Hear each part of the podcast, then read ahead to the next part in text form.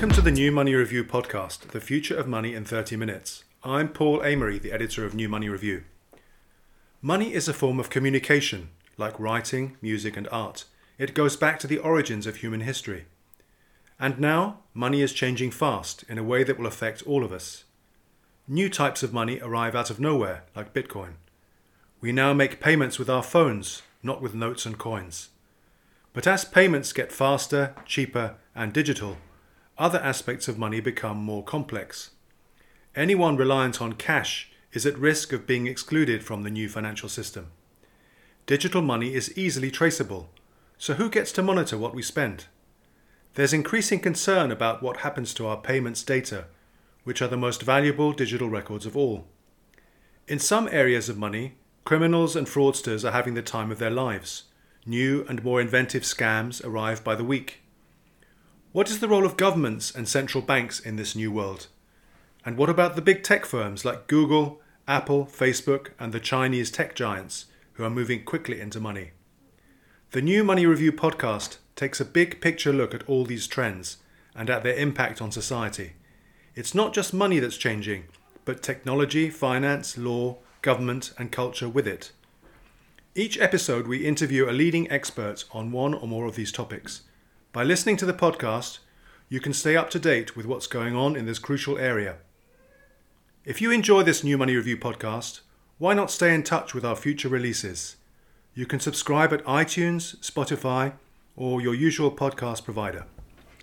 My guest on this week's podcast, Viktor Shvets, specializes in the intersection between finance, technology, politics, and history.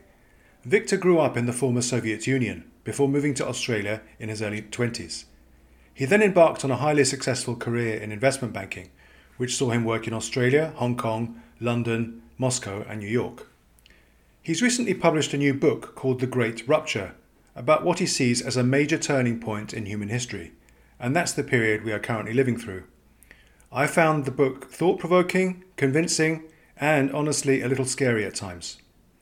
I'm delighted he's joined us to talk about his work. Viktor, welcome to the new Money Review podcast. You recently published a book called The Great Rupture Three Empires, Four Turning Points, and the Future of Humanity. What prompted you to write this book? Well, there is a lot of books in the marketplace uh, explaining why certain countries or civilizations succeeded, certain countries failed.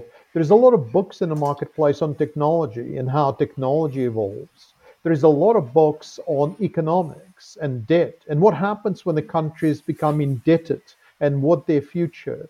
Uh, there's a lot of books on history, but I haven't found one which actually combines all of those elements together. Uh, in other words, just because something succeeded in the last uh, 200 years or 300 years doesn't mean that that's exactly the formula for success to go forward.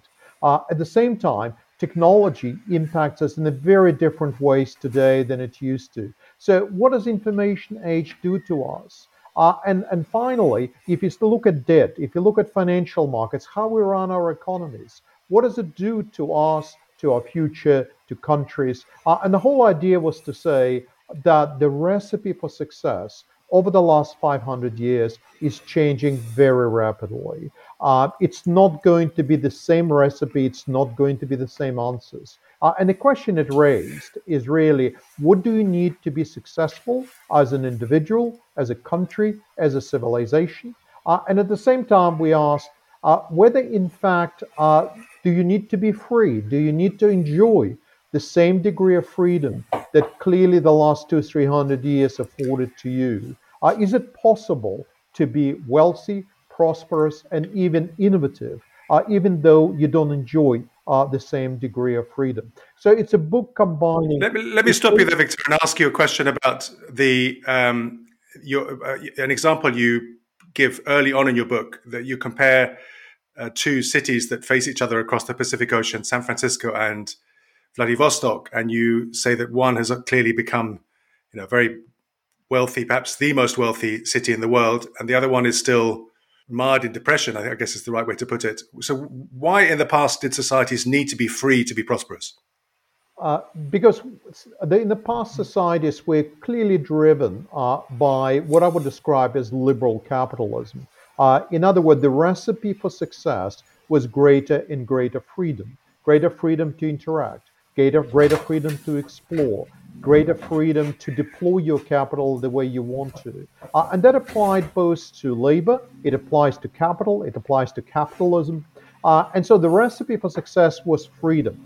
Now, Vladivostok never had this freedom, while San Francisco did. And so two different, two identical cities started almost at the same time in the 19th century, faced a very, very different future. So the essence of the loss or the lessons of the last 500 years Without freedom, you can't have prosperity, wealth, or innovation. So why is why is that? Why may that uh, association between freedom and prosperity no longer be true? You, you, you argue in your book that that association may no longer be true in a data-driven information age. Why is that? Um, because there are fundamental differences between industrial age and information age. Uh, in the industrial age, uh, generally speaking, capital was scarce, had to be allocated in a very systematic way. That's why we have a double entry bookkeeping. That's why we have a discounted cash flow models. In industrial age, most of the activities were highly capital intensive, things of roads, railways, factories. Uh, in industrial age, labor was a primary productivity driver. That is why you had you had to eliminate illiteracy and you had to skill labor to ever high levels. In industrial age, uh, the improving quality of labor, improving productivity created middle class, created this freedom. Now, in information age, uh, we are actually drowning in capital rather than having um, a shortage of capital. Uh, and in fact, we have five, ten times as much capital as we require. And as we continue to generate more capital than we need, cost of capital inevitably continues to fall through the time. Now, secondly, most activities these days are not very capital intensive. Um, and the reason for that the new technology provides you with a much greater opportunities for synergistic benefits, for spillover effects. So, in other words, scalability of technology is much higher. In the olden age, in industrial age, capacity constraints were real. If you run out of capacity, you have to build another factory. In digital age, there are capacity constraints, but they're much more fluid. Also, in the new information age, labor is no longer the primary uh, productivity driver. In fact, labor consistently is losing both marginal relevance and marginal pricing power. So, one of the things we discussed in the book if neither capital nor labor functions the way it did over the previous several hundred years, then what we have right now is not capitalism. It's just a question what, what do we have, how we define it um, and what are the rules of that new world. You also, in your book, tie the what you see as the growing instability of the global economy to the collapse of the Bretton Woods post World War II fixed exchange rate system in the early 1970s, and the extreme increase we've seen since then in financial leverage, the amount of debt in the global economy. Why do you think that has created a, you know, why do you think that has added to the is that coincidental or is that part of the same story? Uh, Paul, the way the way I describe in the book, uh, we are rushing towards a black hole, um, and on the other side of the black hole, a different world lies. Uh, and what actually rushes us towards a black hole, black hole uh, is really what I describe as Fujiwhara effect. Fujiwhara effect is when the two hurricanes combine into one hurricane and become much, much stronger. What are those two hurricanes? One is financialization, the other one is technological age or information age. Now, information age or technology progression is purely expression of human spirit. Humans were always inventive, um, and there's nothing wrong intrinsically and, and, and nothing untoward of being technologically very inventive. However, financialization accelerating the pace of technological progression.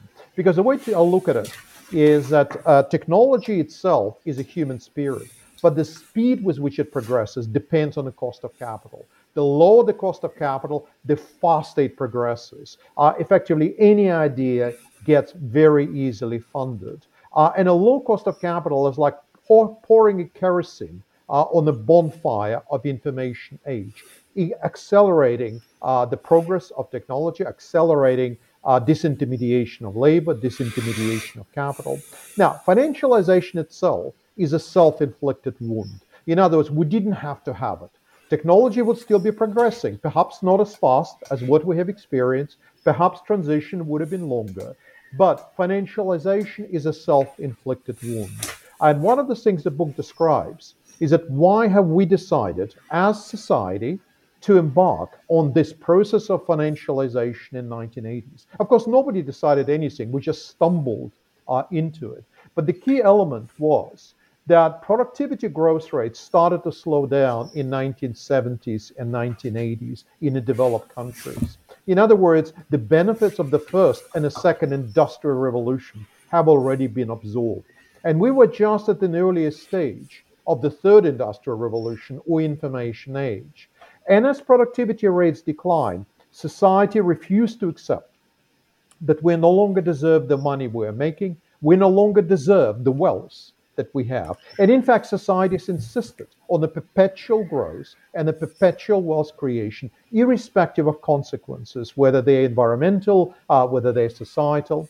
And the only answer in economy that is suffering from declining productivity and insist on maintenance of growth rates is financialization, is to bring future consumption to the present. Uh, and that's what we did. Paul Volcker, uh, the guy who slaughtered inflation, actually started uh, in a financialization age. They, he was the one who created a system that is addicted to debt, addicted to asset prices, uh, addicted to volatility of asset prices. Uh, Alan Greenspan then just took it one step further in 1987 by introducing by introducing uh, what became known as the Greenspan put, uh, and that is that central banks no longer willing or able to tolerate any asset price volatility. And after that, it just took off. So if you think of an average economy uh, back in 50s or 60s or 70s, it required about a dollar, a dollar fifty of debt and liquidity for every dollar of GDP. Today, depending on the economy, requires three to five times uh, of, of, debt for every dollar of GDP. If you think of uh, liquidity or financialization, it's even higher. It's anywhere from five to 10 times for every dollar of GDP. And having embarked on that course, having embarked on the course of continuous dependence on asset prices and leverage, we can never get off that uh, uh, that carousel. We can never get off, uh, and and so we continue on this path primarily because there is no answer. But the problem is, the longer you continue to financialize, the more you grow money supply faster than nominal GDP, the more you create disinflation rather than inflation. The more money gets stuck in a cloud of finance rather than going on the ground where people live. The more you create uh, pockets of growth in an environment of very limited growth, the more you create wealth and income inequalities. So if we continue on this path of financialization, ultimately societies uh, will simply fall apart. And that is why, over the last five or six years, societies started to insist that some of that money in a cloud of finance must be directed to the ground where people live. So the bottom line becomes what financializations have done is accelerated technological innovation and technological progress and accelerated our decline towards uh, the black hole. Let, let, me. Before, I'd like to ask you about the broader societal impact of these uh, trends in a minute, but I'd like to first ask you about uh, finance and interest rates because you described uh, Volcker's arrival as the beginning of this financial financialization trend. Uh, I remember that in the early 1980s, US interest rates were at or above, I think, 20% for a, a short time. Clearly, we've, we've now seen rates st- steadily decline for nearly four decades, and almost everywhere there's at or near zero, in some cases, even um, negative. Um, what, what you, what's the, it, you know, does this trend have, are we, are we heading in the direction of negative interest rates? What, what's the kind of logical conclusion of, of, uh, of what's, what you've described?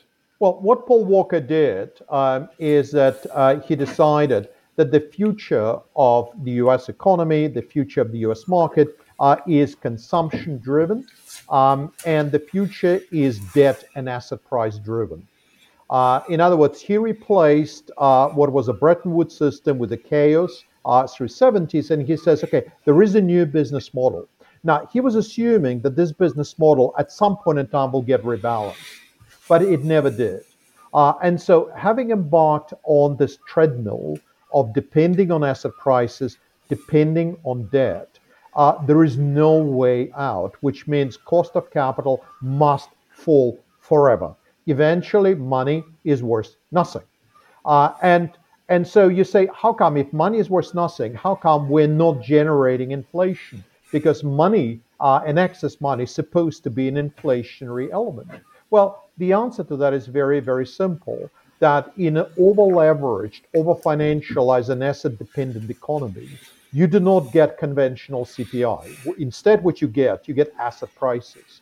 So if you think of two lines, yeah. one is a nominal GDP line. If you place it in 1980s at 100, almost at any country, whether it's US, UK, Australia, doesn't matter, and you put money supply on the same line, you will find that money supply grew in that 30 year period three, four times faster than nominal GDP. Now, what's the difference between those two lines? Asset prices. This is your 401k. This is your pension plan. This is the house you're living in. Uh, and so when a lot of investors say we must at some point in time reset it, well, the question is, are you ready for reset? Are you ready to recognize that you have no pensions? Are you ready to recognize that Social Security is broke? Are you ready to recognize that the house you're living is only worth a fraction what you paid for it? Uh, and the answer is no. Nobody is prepared to recognize it. And so there is no way of yeah. getting up this treadmill, but what you can do, you can slow the process down. And the only way you can slow the process down is by recalibrating policies from monetary to fiscal. It's nothing to do with private sector. Private sector will never walk again under its own steam. It's not the private sector, it's a public sector. Just change the policy mix. It doesn't change the final outcome. But what it does do, it slows the process. Yeah, you make in your book uh, you make some uh, quite startling predictions about private property, and you argue that the traditional concept of private property, even the traditional concept of the corporation, may now be obsolete, and that ownership uh, rights may may change into just uh, a more may change into a more feudal concept of a right of access. Why why do you think we may all have to rethink our concepts of private property? Uh, because most of the things, uh, if, if, you think in the olden age, or let's say olden age, industrial age, uh, private property was a bedrock of development. Uh, whatever you have created, you had a right to exploit over a period of time. Uh, the same applied to education. You have to pay for your education because that's a capital that you're creating uh, that you need to pay for in order to draw down it in salary or another form uh, over sort of subsequent years of your life. Now, increasingly, most of the things we do are either free or near free. In other words, marginal cost, one of the things technology does, it reduces marginal cost of everything down to zero or close to zero. Whether it's a cost of downloading the movie, whether it's a cost of playing uh, the song, whether it's a cost of accessing uh, information, almost whether it's a cost of trading on New York Stock Exchange, everything gravitating to zero.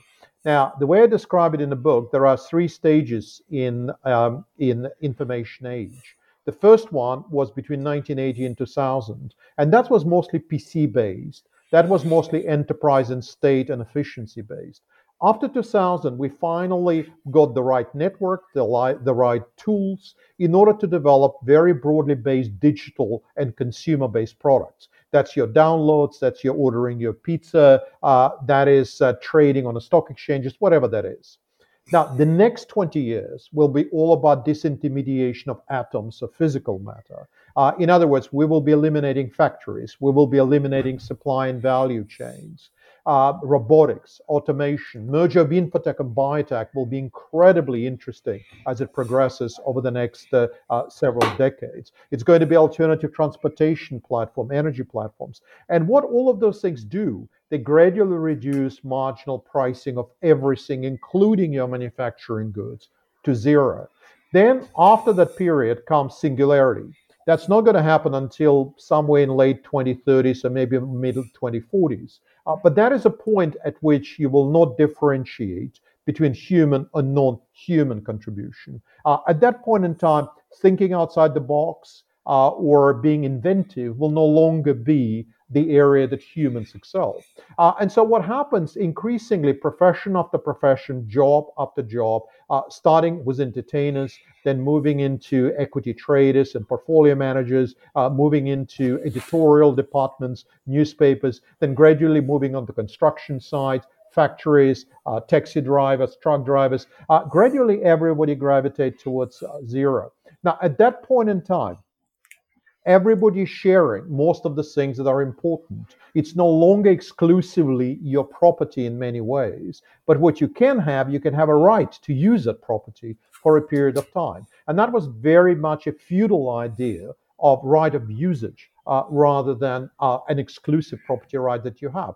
Now, the question is whether that elimination of property right uh, effectively leads you to the next stage uh, and say, how do you innovate? Why do you innovate? Why do you invent? Uh, how do you manage economies like that?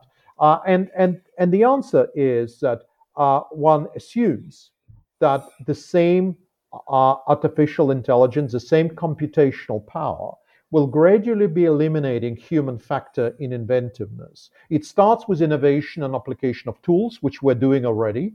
Uh, but then it gradually moves up the scale. And so economy no longer would require as much human input uh, in any of those areas, which means it might remain inventive. The same applies to how you manage the economy. This is when I refer to socialist calculation debate of 1920s, 1940s, when a lot of socialists believe that um, sort of central allocation of capital can be much more rational and effective uh, than Adam Smith's invisible hand. Now, it failed, of course, all across the world. But the question is has it failed because it's wrong? Or has it failed because people didn't have the computational power to be able to do this? So, if you were to argue that computational power will be there, then what China is trying to prove right now, as we speak, uh, that in fact central allocation of capital could be more rational and fairer than Adam Smith's sort of invisible hand. The same applies to corporations you've managed mentioned. What is in, in the essence of cooperation? Cooperation are there to reduce transaction costs and to mobilize capital and resources.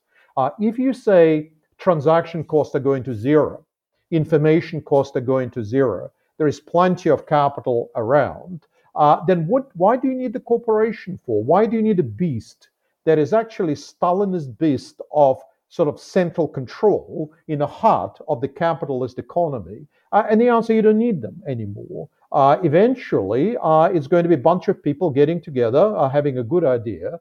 Uh, they will be able to fund it in various forms. Uh, they flare up in the sky for six, 12 months, and they disappear, and the new bunch of people will come along. And so, this idea of having a long living corporation living in its own name, transacting uh, in its own name, will seem ridiculous. And so the way I look at it, whether it's private property rights, whether it's a corporate, whether how you allocate capital, the role of the state in allocation of capital versus private sector, all of that uh, is going to change. And all of that is going to change in as little as 20 to 30 years from now. Right. So you, you I mean, you, um, you talked about the role of the central planners, I guess is the right word. And um, I, I remember in your book you, you write about uh, the experiments in the Soviet Union in the 1920s and early 1930s with central planning of uh, of pricing and and production. And most historians take it that that was a you know a, disaster over the long term. It didn't work. Absolutely. But you're you're saying that with with modern uh, technology, it might be worth another try at this. That's right. That's right. Uh, so if you think of experiments, if you think of Bukharin uh, starting Gosplan in the Soviet Union. Uh, if you think of uh, Allende trying to do it in Chile in early 1970s, uh, if you think of uh, Mao Zedong, China uh, in 1960s, whatever you look at it, it was disaster. and nobody would argue with that, that it was a disaster. all I'm saying is the question is, and that was the original socialist calculation debate, which died by 1950s because nobody believed central planning was good anymore. whether in fact that debate uh, was correct in the sense that it's actually better to centrally allocate capital rather than leaving it to the market. Now, could you have a hybrid case? Well, of course you could. If you think of 1940s and 1950s, even into, I guess, middle of 1960s, uh, the original macroeconomists like John Maynard Keynes, like Galbraith, they did not believe that private sector is necessarily always better at allocating capital. They didn't believe that public sector is always necessarily inefficient or poor at allocation of capital. Um, and the reason they didn't believe any of that, because they remembered how poorly private capital allocated capital in 1920s and 1930s. Uh, if you think yeah. today, younger generation, generally speaking, do not look at the government as inefficient. They don't look at the government as restrictive. They look at the government as a guardrail against anarchy that is going on all around them. Uh, and they subscribe very similar to their grandparents or grand grandparents to the idea that it's not automatically true that private sector solutions are always the best.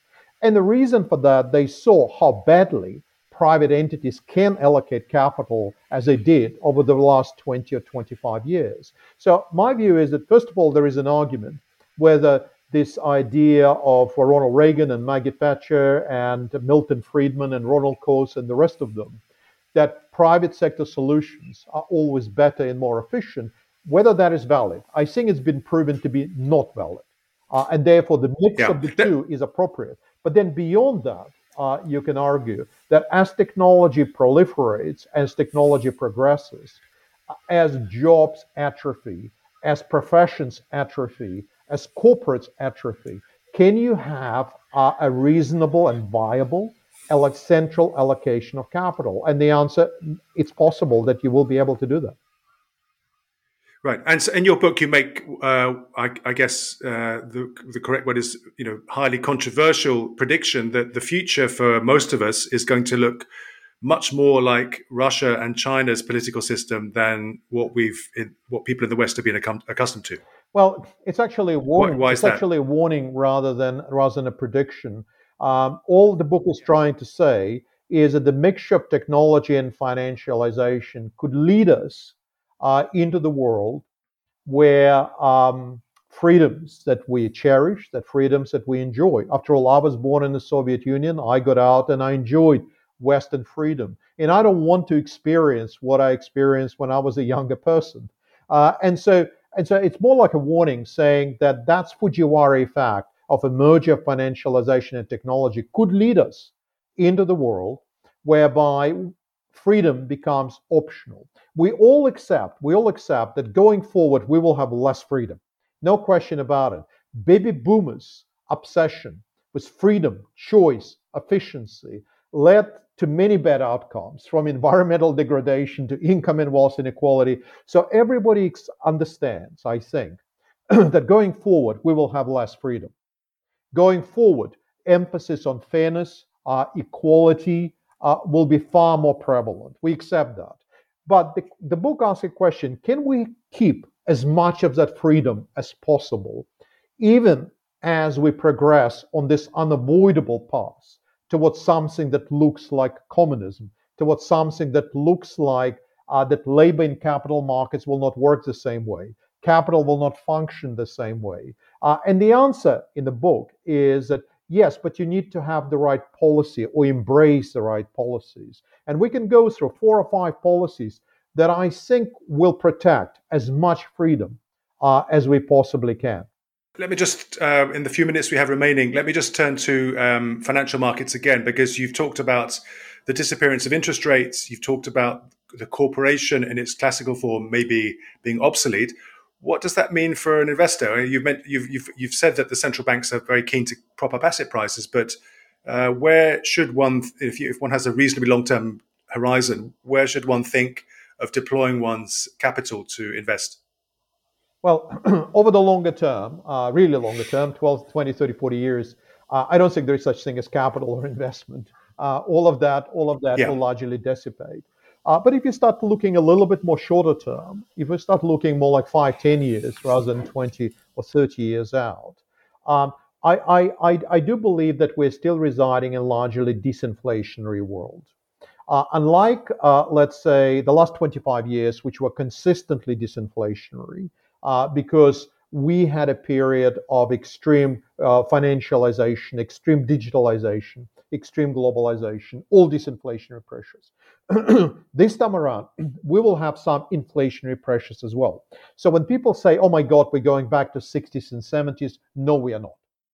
Oh my God, uh, 90s and 1000s are about the right. No, they're not. The coming period will be different. It will have strong elements of disinflation, but it will also have elements of inflation. And the reason for that is very simple that societies demand that this excess capital find its way exactly where people want to see that capital. Not in Rembrandt paintings, not, not in Hamptons mansions, not in Bitcoin, where people actually want to see it.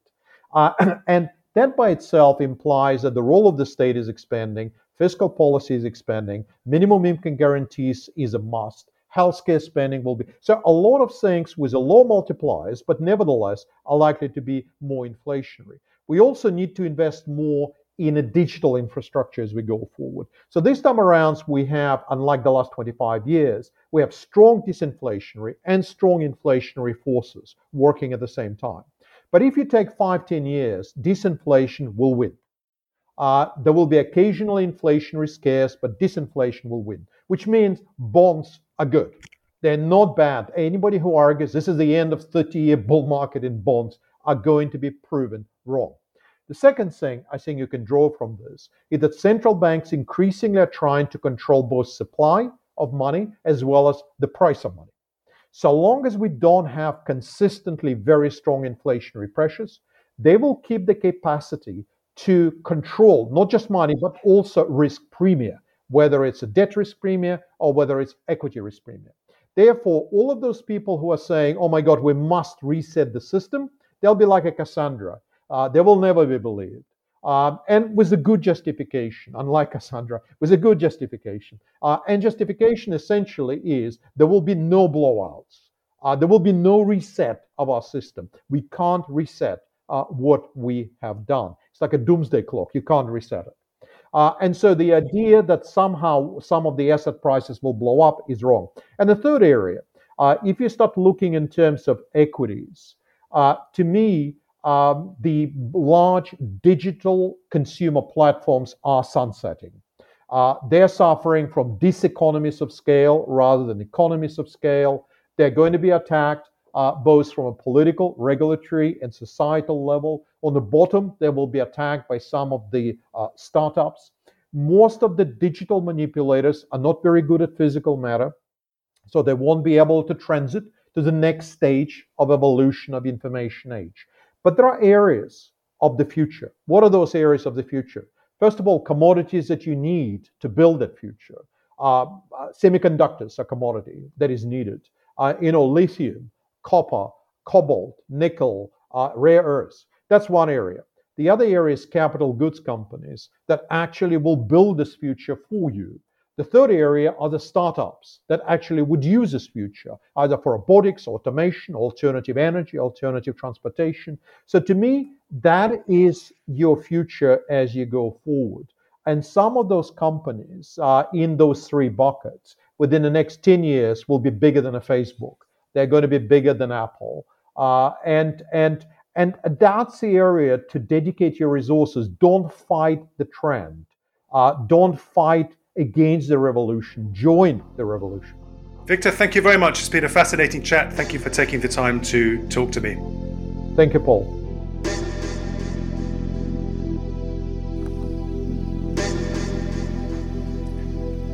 Thanks for listening to this episode of the New Money Review podcast, The Future of Money in 30 Minutes.